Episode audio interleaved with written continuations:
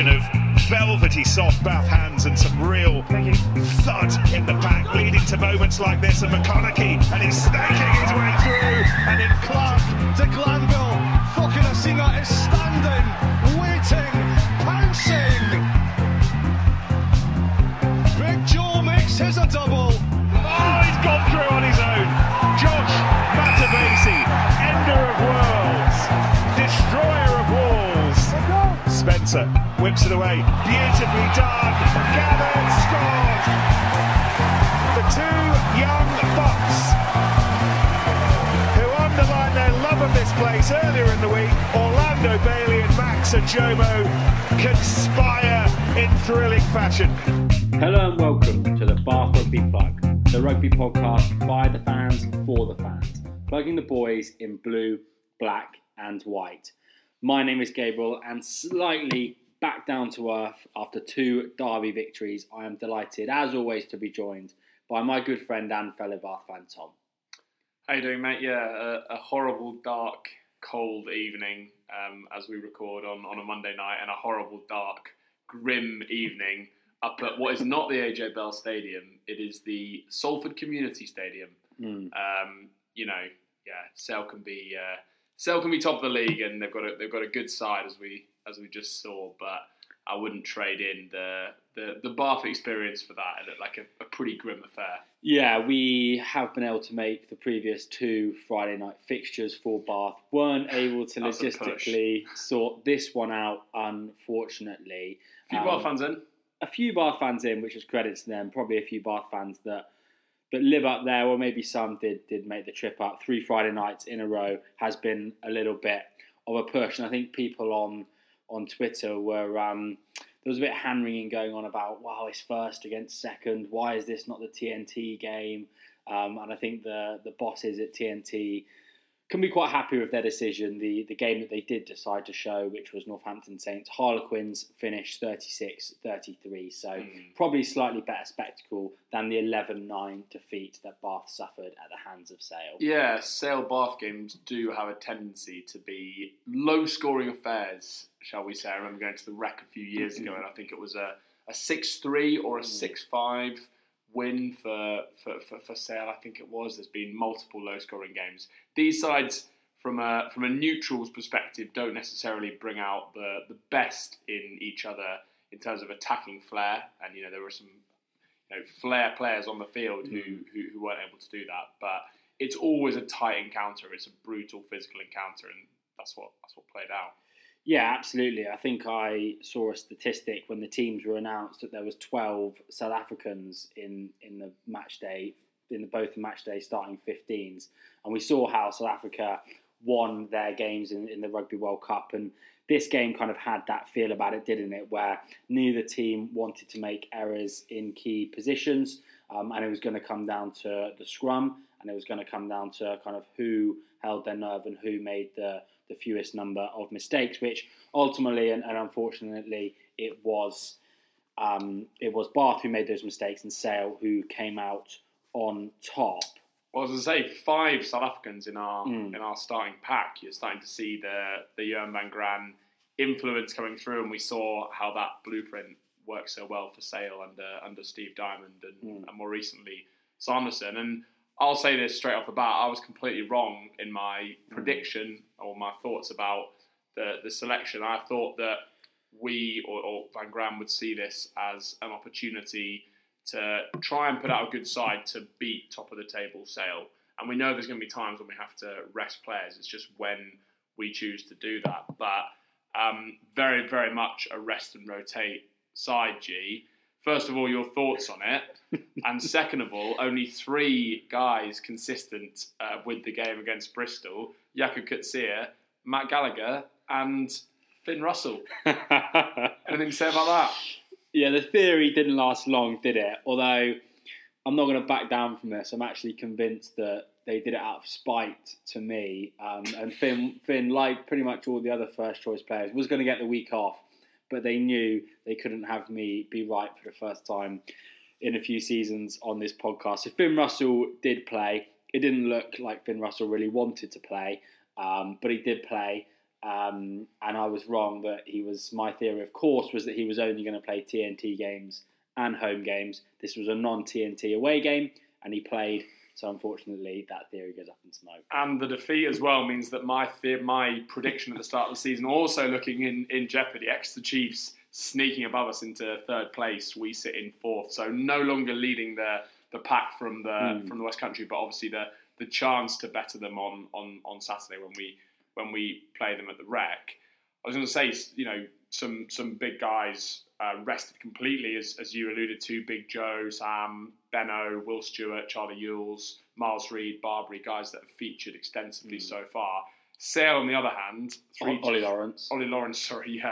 three changes, two of whom were returning George Ford and Luke Cowan-Dickey's first start. So a very, very strong Sale side, 11 games beaten at the Salford Community Stadium.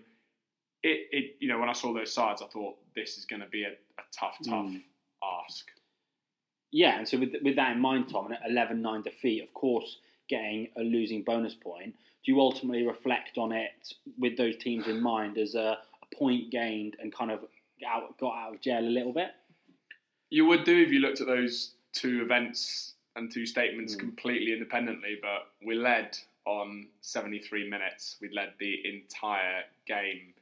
So you've got to feel a little bit gutted. And with the side that we sent out, I would say particularly in that second half, it was an incredibly gutsy performance. It was a scrappy game, but the way that some of those guys put their bodies on the line and fronted up in defence, and the heroic nature of some of the turnovers and some of the defensive work, I thought was fantastic. So a little bit gutted because I felt like we probably, not necessarily that we deserve more, but if we'd have managed to bring that home by 1 point, it would have felt like a real heroic victory for some of the performances that were put in. Yeah, absolutely. Ultimately, we weren't able to get the job done when we brought the cavalry on of Spencer, Dunn and Redpath on 55 minutes. Whilst we were still leading the game, it did feel like the plan had worked and we would be able to close it out. But that wasn't to be the case, and we'll get into the detail of the game upcoming in the podcast before we look ahead to the game against Exeter at the Rec on Saturday. Before we do all of that, Tom, we've got to talk this week about black and white butchers. This is, of course, the Bath Rugby Plug brought to you by Black and White Butchers. And we've got a very special giveaway to do this week. So as part of our partnership with Tom Dunn's butcher and events company, Black and White Butchers, do check out their Instagram. Dunny has very kindly sent us a signed Bath Rugby shirt. We have it here with us. And it's a fantastic, fantastic bit of kit, isn't it, Tom? It's a lovely bit of kit. I'm kind of regretting now that we agreed to put this forward as a giveaway. It's this season's home shirt, signed, pristine shirt with double XL label on and Done and Two on the back. So it's a lovely bit of kit, and I've been promising this for a little while, and for various reasons we've been delayed. But shall I just? Are we going for this now? Well, shall I just set out what's needed? I just kind of want to really sell this a little bit. It's such a nice shirt. This, like, it looks beautiful from the outset. I'll go and get it. It's just the little details that are on the shirt. So you've got obviously the star, the European Cup star above the Bath crest. You've got the 150 lettering, of course. After Tom Dunn's 150 caps, so a slightly older jersey than what he'd be wearing. And then, of course, on the back of the shirt, above where it says Thatcher's, you've got the little England badge. So this is a legit, lovely bit of kit, and then signed by Dunny on the back of the shirt. So this is lovely, and as you say, I'd much rather keep it here, but we're going to give it away to one of our loyal listeners. And as someone that doesn't have Instagram, doesn't really know what Instagram is, I'm going to give it over to you to explain how our listeners can win this shirt. Yes, it's a you know, we've been trying to grow our Instagram footprint a little bit. Like Twitter's something that is used widely by the Bath Rugby community. Obviously, you've got Bath Rugby supporters on Facebook as well. But Instagram's really widespread, particularly among some of our younger listeners. G, you're probably an exception as far as that's concerned. And also the players and the club are very, very active on there. So what you will need to do to enter the draw for this. So first and foremost, you have to be following both the Bath Rugby Club Instagram page and also Black and White Butchers. So you won't be eligible unless you click follow and get supporting those pages. And then probably tomorrow, a post will go out on the Bath Rugby Plug Instagram page with, you know, details of this, potentially a nice picture of the shirt that you might receive, and a story will go out as well on our profile. So what you have to do is both like the post and then reshare the story to your profile. And if you do both those things and follow both those accounts, you will be in the draw. Yeah. So we'll give it a few days. And have I missed anything? Yeah, so I think that's right. So to follow us and follow Black and White Butchers, like the post, reshare the story, and you will then go into the draw to win this signed Tom Dunn shirt. We will then pick a winner some point this week. So that will go out as we record tomorrow on Tuesday. We'll pick a winner at some point next week. And then we may, if Tom can organise it, have the man himself on the podcast next week to announce the winner, and then we'll get that jersey sent to you, hopefully before Christmas, as a lovely Christmas present from us to our loyal listeners. And I don't know how good the microphones are, but as I went to retrieve the shirt and sit back down, I've just gone and ripped my trousers. So if anyone's picked that up, that's what that was. So yeah, maybe need to kit myself out with some Tom Dunn shorts as well. I certainly wouldn't manage to rip them. Check out the Instagram for all the details on that. Tom, let's get into the detail of this match.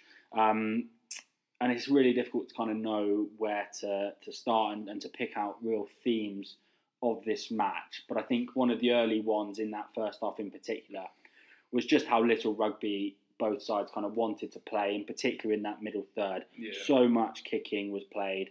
It was box kicks, return. And I think really it was the Sale ill discipline that allowed Bath to not only get the 6-0 lead with two Russell penalties, obviously giving away those penalties. They also gave away a key penalty when they were camped on our line. So I think Sale were kind of getting the upper hand already, and it was just their real discipline that was allowing Bath to kind of take the lead. Yeah, it's a theme you see in Premiership rugby, you know, all too often really, is that battle for the middle third and the battle for territory. Kind of like, for those who watch boxing, early skirmishes where a fighter will try and take centre ring. It's so important if you can dominate that middle area. It just allows you to play all the rugby in all the right areas.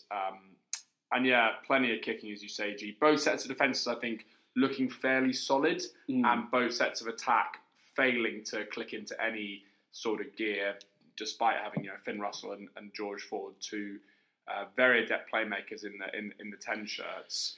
And both sides also making meals of early opportunities. A Bath break, I believe, through Chris Clutter, went on to Niall Annett, and he sliced the kick so badly that it almost ended up behind him, kind of like myself on the golf course of late. And then Sale made the most of early dominance in the scrum, which was to be a theme, but struggled to make, and, you know, they were banging the door on our line. They looked physically quite dominant, but, you know, a neck roll in the ruck at that point gave us the penalty, and we were able to get out of the woods. So some missed opportunities, more ill discipline than Sale, than on our part. And yeah, we edged ahead with a few penalties in that first half. Yeah, I think just on both fly halves, neither really put a kind of positive stamp on the game with ball in hand. I think the Sale backline looked really kind of unprepared and rusty, like they hadn't played a lot of rugby together. And Fordy's obviously come back late from the World Cup and is just now kind of getting his feet under the table with that backline. There was many passes to him that were just behind him, and they just didn't click at all. And then from a Bath point of view, obviously Finn's been there a little bit longer, and it just felt like, to me, they were playing way too flat. The Sale line speed was really, really good, and they came off the line as one. And we've spoken about how great it is when Finn does get flat and take the ball to the line and defenders back off him. But that wasn't happening at all. And I really think we could have just dropped a little bit deeper. The runners that were coming off Finn always seemed, the ball just seemed to be so flat and kind of a contested ball with the Sale player tackling him almost immediately. So I just think they could have just taken a little bit of a step back, maybe kicked over the top to kind of negate that line pressure a little bit more. And just allowed the runners to have a little bit more space because, yeah, neither side was able to create anything meaningful pretty much throughout the whole 80 minutes.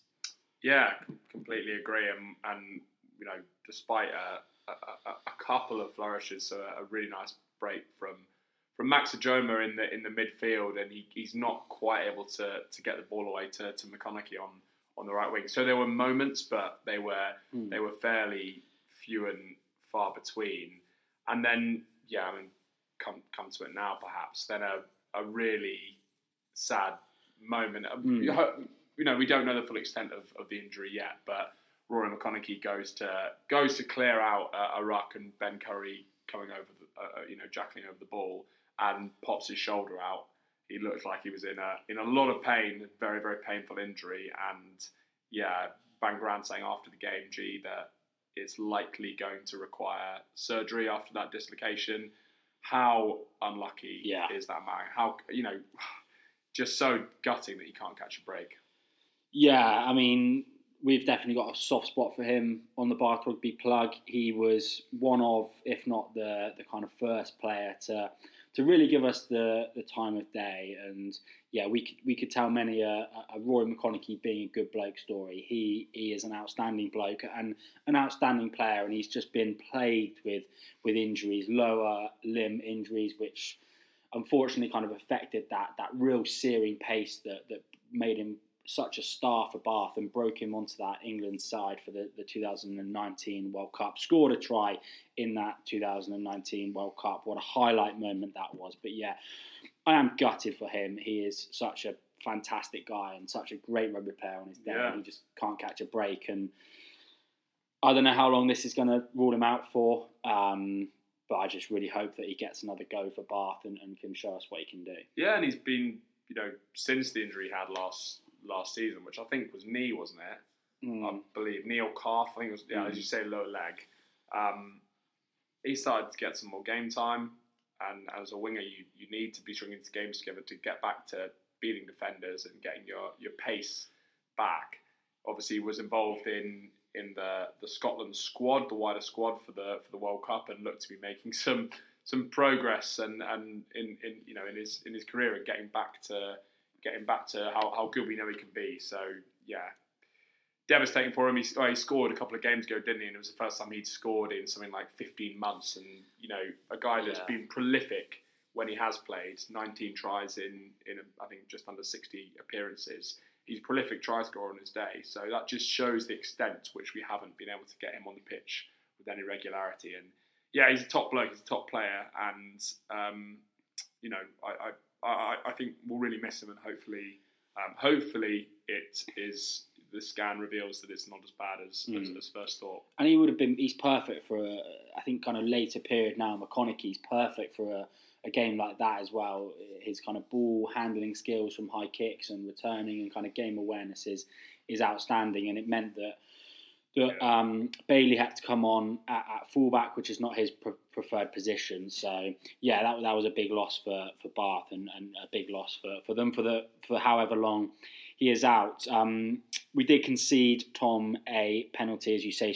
Scrum started to struggle and they pushed us over the line for a try, but we led at 5-9 at half time after another Finn Russell penalty. Defences definitely winning.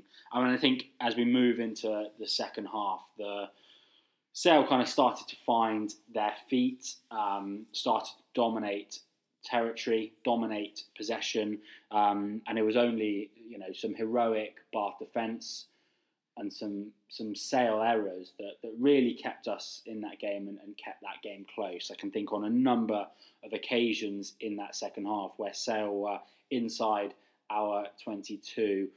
and they weren't able to execute. Tom, do you put that down to kind of Bath's defence under JP Ferreira fighting to the death, or was that just the Sale side that weren't really clicking? I think a bit of both. I mean, from our standpoint, I think we can be really proud of the way that we dug in. You know, Sale had 67% of the ball in that second half. I don't think we touched the ball in their half until 66 minutes, and we made 186 tackles overall in the game, which is a frightening amount. That is a huge amount of tackles, and we thwarted them so many times when they got close. People talk about red zone efficiency a lot. Well, our red zone defence was phenomenal, and a couple of turnovers from Will Bart, a great jackal from Niall Annett as well. There was a strip as well by, I think it might have been, was it Chris Clutter who made the strip when, again, Sale were getting close. And, yeah, I think on the point about our defence under JP Ferreira, it's easy to forget how far that we have come, and Bath of a couple of seasons ago would have got absolutely pumped by Sale on Friday night. We would not have been able to live with the collisions that they were bringing, and that speaks to a better coach side, it speaks to a fitter side, and I think what is going slightly under the radar is our turnover work and our work at the breakdown.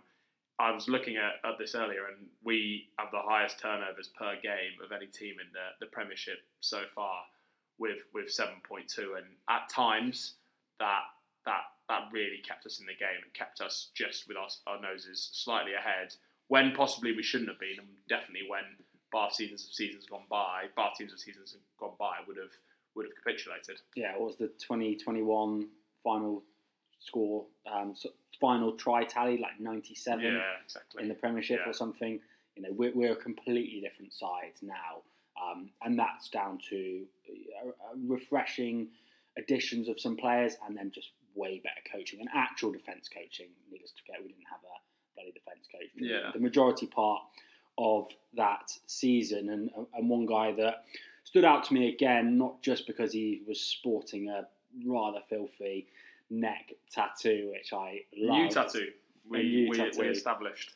We did establish, Tom, not much gets by me when it comes to Bath players. When it comes to Chris Clutter's neck.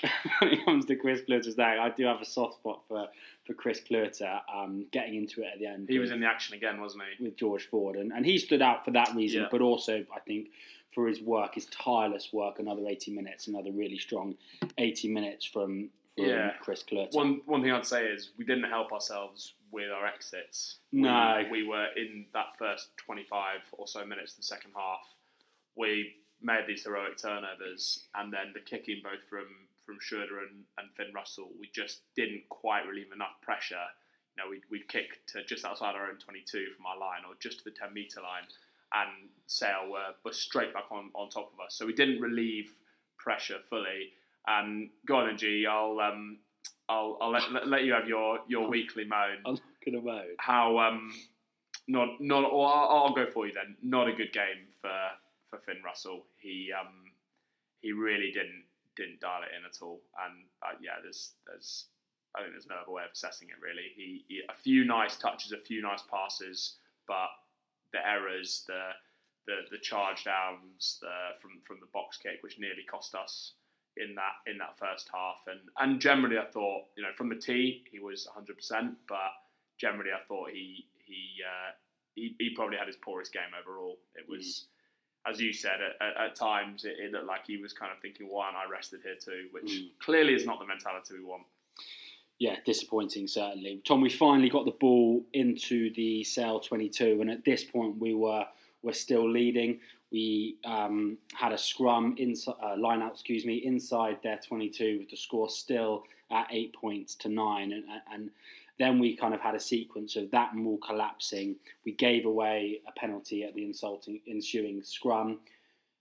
Ford then kicked a bomb up. Landy dropped it. We gave away another penalty at that scrum. And that was the game-winning points from George Ford. And it's just so frustrating that we'd held out so valiantly. And then when we finally, probably for the first and maybe only time, got into the Sale 22, that it was from that moment that we made three or four errors that led to the winning point. Yeah, too far house on the pitch. No McConaughey. Does that cost us with that knock on from Ford's spiral bomb? But I think, you know, as a broader theme and something that we saw in the second half actually against Bristol when Carl Sinclair came on, the scrum has let us down, and it really did cost us. I think 4 or 5 penalties throughout the course of the game, and you, as I've said on countless times, I think this season, you get the referee on the wrong side of you so that those 50-50 calls don't go your way. And yeah, Johannes Jonker really struggled against Bevan Rod in the first half, and it led to Archie Griffin, the young tight head, coming on to, you know, he's probably only got a handful of appearances and is 22 years of age, so very, very difficult. I think the other thing I would say is that outside of that front row for Sale, they are a big old pack. So Kovac, Visa, Johnny Hill, and then Ernst van Rijn, Ben Curry, and Daniel Dupree. That is a huge amount of power coming through. Us, on the other hand, you know, Josh McNally is a genuine second row. Van Veltzer, a very good line-out second row, but he's not got the mass, and he won't be the scrummaging tight headlock that a guy like Charlie Yules is, or a guy like Quinn Rue is. It's just simply not as big.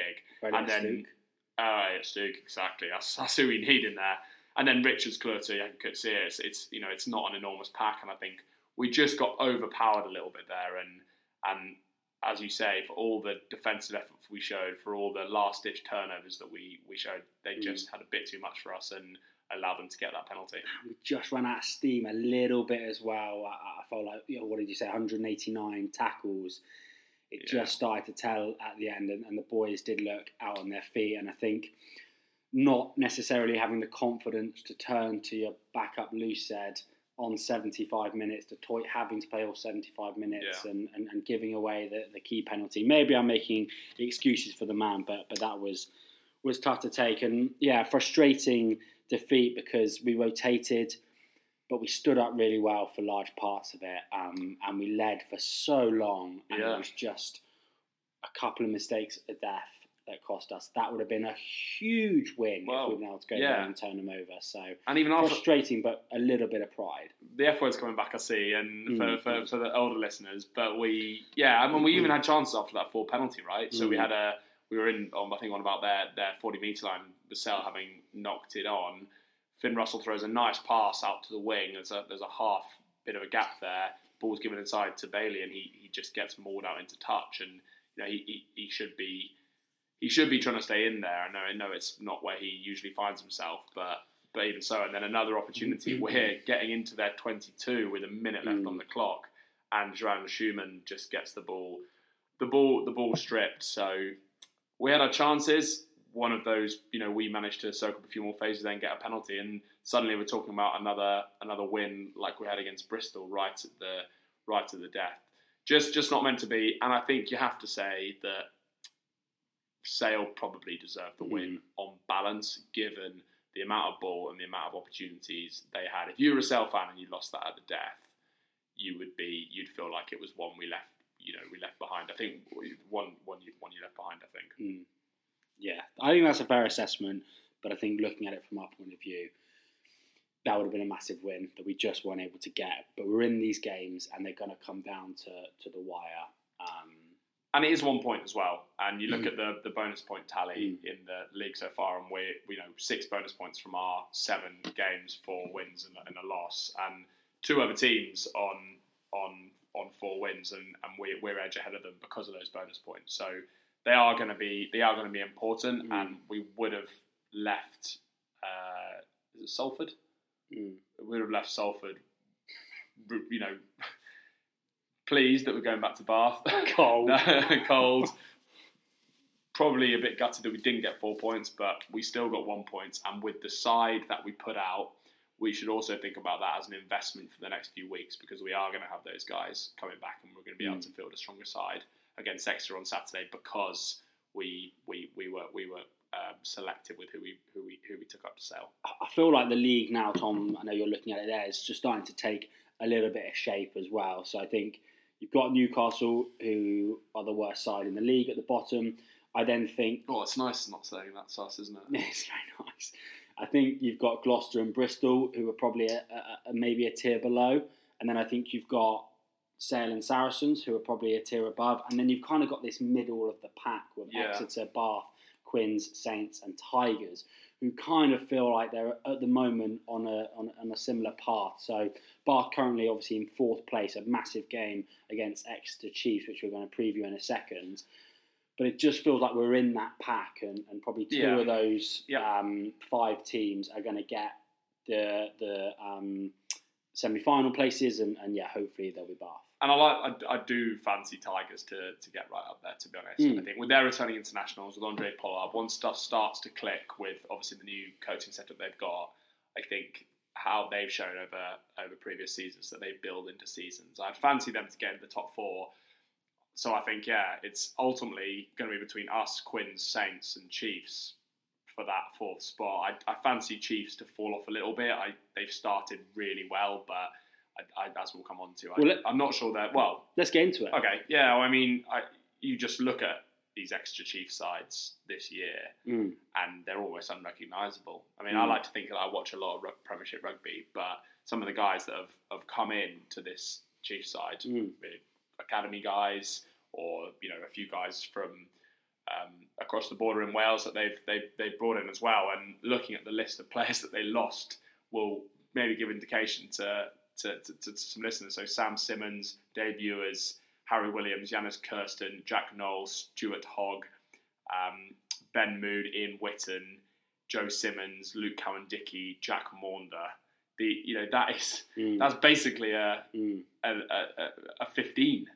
and the guys they brought in, as I said, have been much more junior guys, and teams always operate in cycles, particularly in the salary cap era, and Exeter are very much at the start of the cycle, but they have showed that they've been able to keep some continuity, and it's been impressive that they're 5 from 7. Yeah, that's the heartbeat. All those players of what Baxter built that did win them a title. Guys that you thought would never leave. And a European Cup. And I think it did kind of feel from an Exeter point of view that did just sort of peter out. And I think they felt like they needed a kind of fresh start. They did outstandingly last season in the Premiership Rugby Cup, and a few of those boys have kind of taken that leap this season. I'm thinking of the young fullback, Wyatt, who's making loads of metres from fullback, and then they've got young Dafydd Jenkins, who I know Wales fans are extremely excited about his qualities, his leadership skills. He's been captaining Exeter, and he's a 20-year-old boy. Yeah.